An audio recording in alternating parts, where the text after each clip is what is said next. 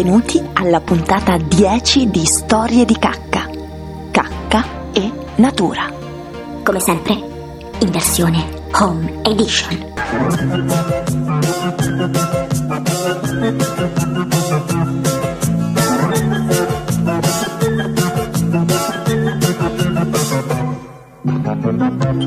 Carletto, Carletto, e sì buono. Ma è mai possibile che io ti debba dire sempre le stesse cose? Eh? Oh! Carletto, non tirare la coda al gatto. Carletto, non giocare col mio ritratto. Carletto di qua, Carletto di là.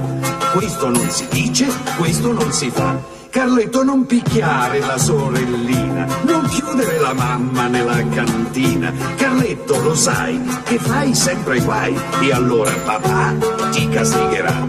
E io che sono Carletto, l'ho fatta nel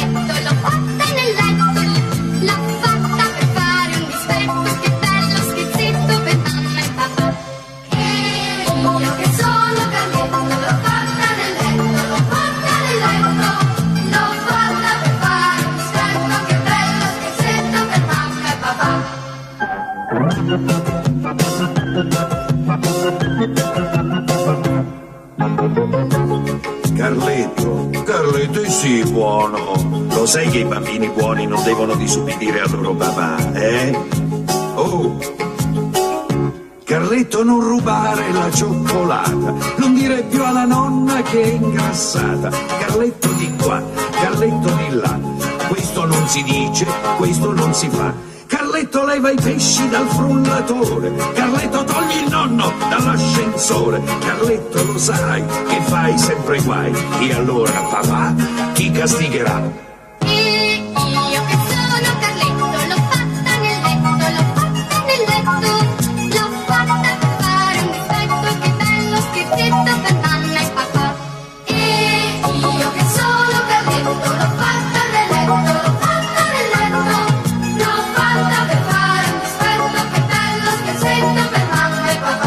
Inserisco in questa puntata numero 10 di Storie di cacca, cacca e natura un intervento, una featuring che ho avuto con il conduttore e ideatore di Habitat.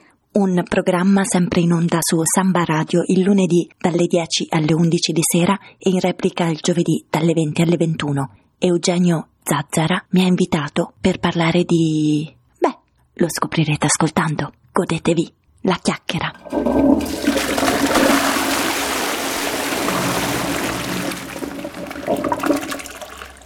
Oh, in questi, in questi giorni di, di pandemia, un altro dei problemi che eh, insomma ven- è venuto fuori, sentito particolarmente in alcuni paesi più che in altri, la grande crisi della carta igienica. Questo è anche il titolo dell'articolo che ho trovato e mi ha, mi ha fatto venire lo spunto di riflettere su questa questione, che sembra una questione di, di lana caprina, di carta caprina, ma in realtà non lo è. E ho pensato, perché non coinvolgere qualcuno che se ne intende? No? Quindi ho, eh, ho invitato una special guest per, per, questa- per questo episodio, ossia Marta Marchi, che è anche eh, titolare diciamo, di un'avventura lanciata su Samba Radio a titolo Storie di cacca. Ciao Marta, benvenuta. Ciao, ciao Eugenio, grazie mille di questa ospitalità.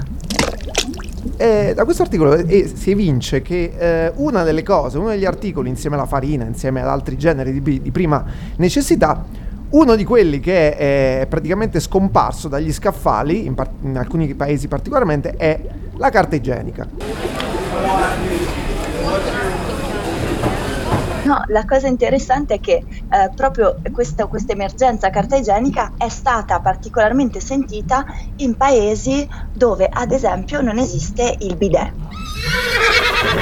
Nei paesi dove era presente il bidet invece questo- questa corsa alla carta igienica non c'è stata, soprattutto infatti ha interessato eh, gli, Stati, gli Stati Uniti.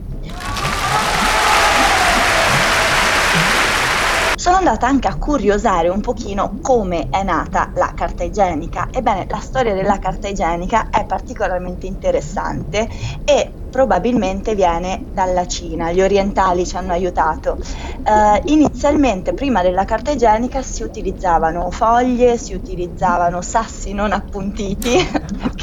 I sassi rotondi, quelli che tiri nei laghi per farli rimbalzare, no? Probabilmente con, spa- Esattamente, con sparsi di, un cer- di una certa sostanza rimbalzano anche di più. Vabbè, bisogna provare. Di questi tempi potrebbe essere interessante saperlo fare. Un'arte da mettere da parte anche quella.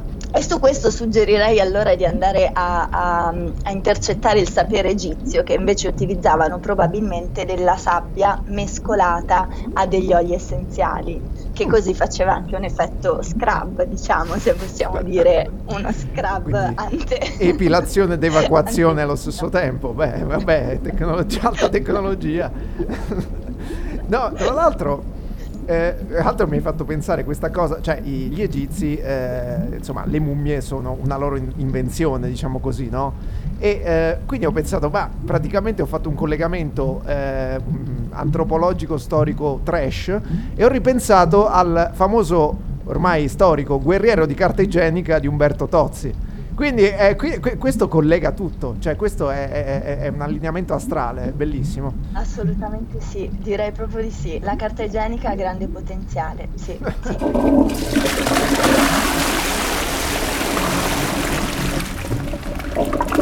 Ecco quindi un estratto di Kibat. o Storie di Habikak. insomma la fusion di Habitat e storie di cacca. Per sentire tutta l'intervista andate ad ascoltarvi Habitat e dato che ci siete, ascoltate tutte le puntate, vi assicuro che ne vale la pena.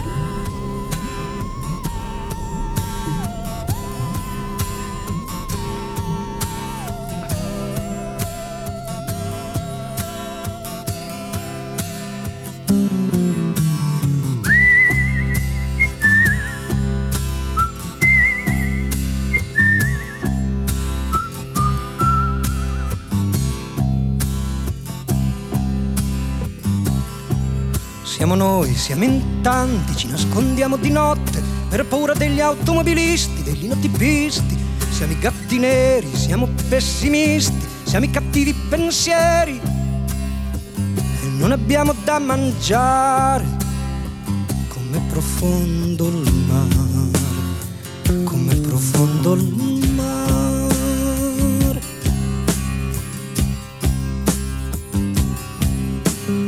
Babbo, che eri un gran cacciatore di quaglie e di fagiani, caccia via queste mosche che non mi fanno dormire, che mi fanno arrabbiare. Come profondo il mare, come profondo il mare.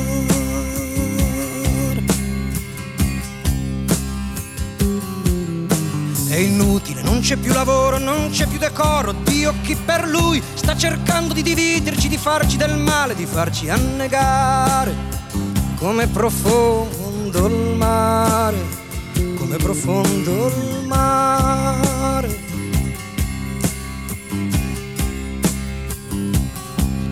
Con la forza di un ricatto l'uomo diventò qualcuno, risuscitò anche i morti, spalancò prigioni, bloccò sei treni con relativi vagoni, innalzò per un attimo il povero a un ruolo difficile da mantenere, poi lo lasciò cadere a piangere e a urlare, solo in mezzo al mare, come profondo il mare.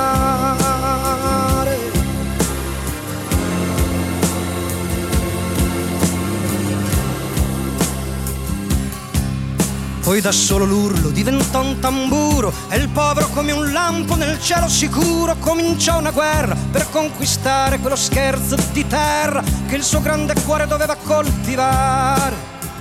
Come profondo il mare, come profondo il mare. Ma la terra gli fu portata via, compresa quella rimasta addosso. Fu scaraventato in un palazzo, in un fosso, non ricordo bene. Poi una storia di catene, bastonate e chirurgia sperimentale. Come profondo il mare, come profondo il mare. Intanto un mistico, forse un aviatore, inventò la commozione che rimise d'accordo tutti, belli con i brutti, con qualche danno per i brutti che si videro consegnare un pezzo di specchio così da potersi guardare. Come profondo il mare, come profondo il mare. Frattanto i pesci dai quali discendiamo tutti assistettero curiosi al dramma collettivo di questo mondo che a loro indubbiamente doveva sembrare cattivo e cominciarono a pensare nel loro grande come profondo il mare, nel loro grande mare, come profondo il mare.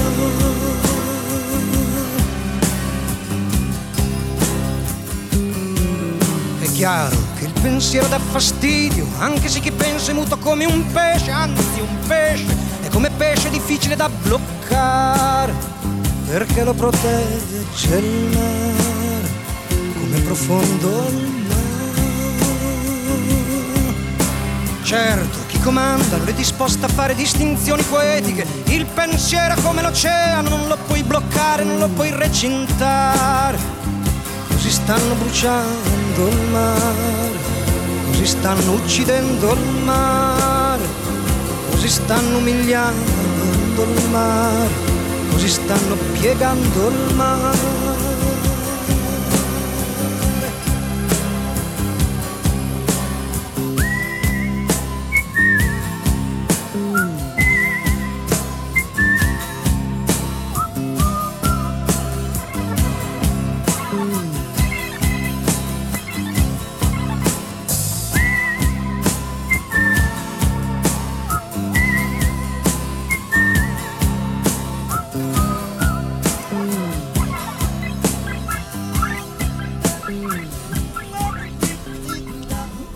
Dalgacı Mahmut İşim gücüm budur benim. Gökyüzünü boyarım her sabah. Hepiniz uykudayken. Uyanır bakarsınız ki mavi. Deniz yırtılır kimi zaman. Bilmezsiniz kim diker. Ben dikerim. Dalga geçerim kimi zamanda. O da benim vazifem. Bir baş düşünürüm başımda. Bir mide düşünürüm midemde. Bir ayak düşünürüm ayağımda. Ne halt edeceğimi bilemem. Orhan Veli. Questa poesia turca è un omaggio, un ponte con il nostro Gianni Rodari. A me lo ricorda.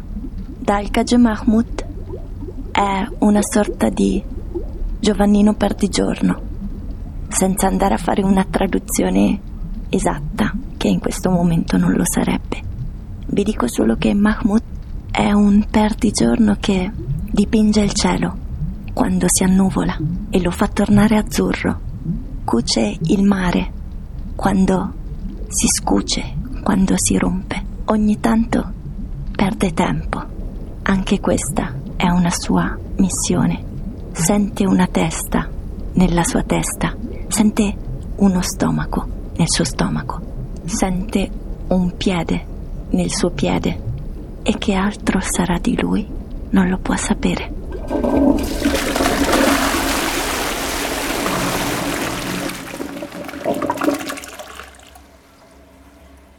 Se pensate che gli escrementi siano utili tutt'al più come fertilizzanti, vi sbagliate di grosso. La natura infatti è capace di molto altro. Gli insetti sono dei maestri nell'arte di riutilizzare questa poco nobile materia. Ci sono insetti che usano le feci come materiale da costruzione, cibo, arma di difesa, strumento per comunicare e addirittura nursi per le larve. La strategia più comune nell'utilizzo degli escrementi come arma di difesa è quella di rilasciare con un getto le proprie deiezioni in direzione del predatore. È il caso di alcune cicale, delle larve di manduca o delle sputacchine, così chiamate a causa della caratteristica massa schiumosa che producono e nella quale vivono. La coprofagia è la regola per molte termiti e scarafaggi. Nutrirsi dei propri escrementi e di quelli di altri individui della stessa specie è più vantaggioso da più punti di vista.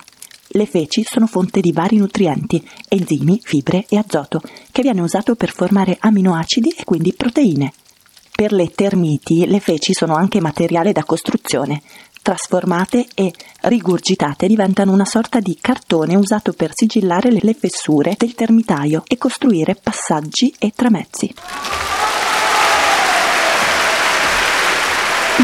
Anche gli uomini, apparentemente schifati da questo tipo di pratica, non sono del tutto insensibili al gusto della cacca. Scrive sempre Focus Junior, una delle specialità della cucina romana, per esempio, è la paiata, trippa di vitellino da latte non lavata. Ma anche una qualità di caffè ha un gusto molto apprezzato grazie a questo ingrediente. Si chiama Kopi Luwak. È considerato il più caro al mondo ed è fatto grazie al contributo di uno zibetto indonesiano ghiotto delle bacche di caffè più appetitose e mature, le mangia, ne digerisce l'involucro esterno e poi espelle il chicco intero. Separato dalle feci, viene tostato a 200 gradi e poi venduto. Ebbene, andiamo un po' nei dettagli e in questo ci viene in aiuto Focus Junior. Come si fa la cacca? C'è chi la fa seduto, la maggior parte degli occidentali, chi si accovaccia, babbuini carnivori e molti orientali, chi trova più comodo stare in piedi? Mucche. Chi riesce a farla anche in corsa? I cavalli. E chi, come gli uccelli, la fa volando. Qualcuno inoltre preferisce sotterrarla? Gatti. Altri la spruzzano in giro con la coda? Ippopotami. E tanti la usano per contrassegnare la propria casa. Quasi tutti gli animali.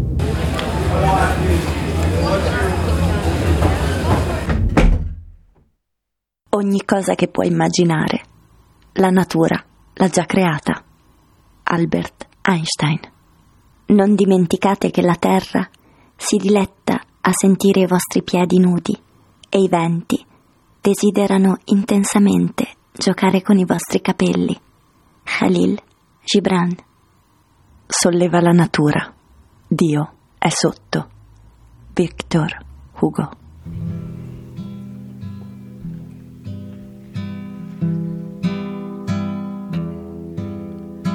Sole alla valle, sole alla collina.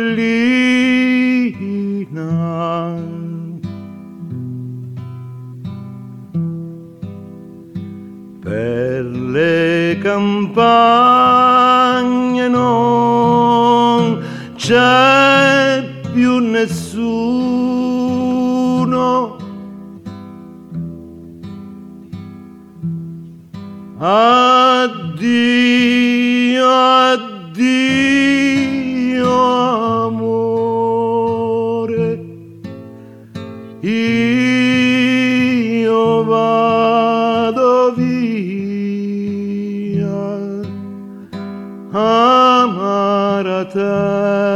terra mia, amare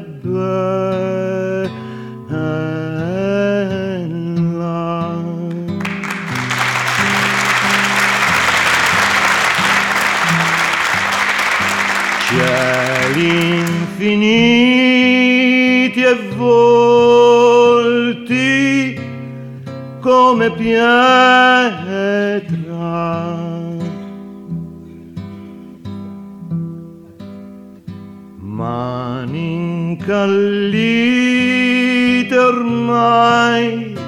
Senza speranza.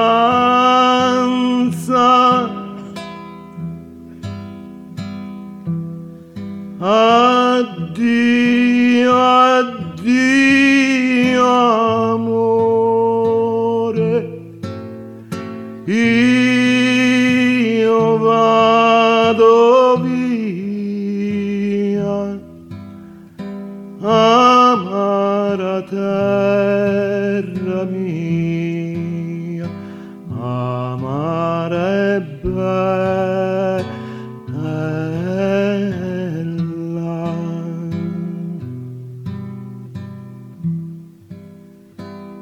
Tra gli uliveti è nata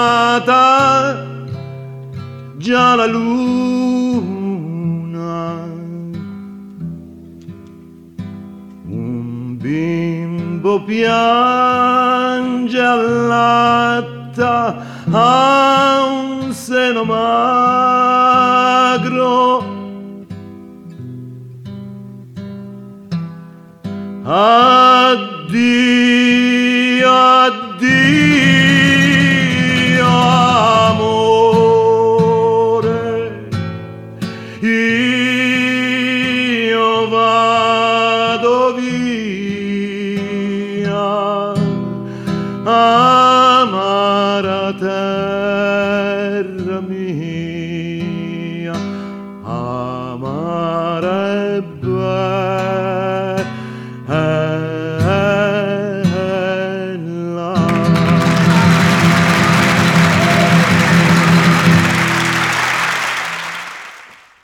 per questa puntata numero 10 di Storie di cacca, cacca e natura è tutto.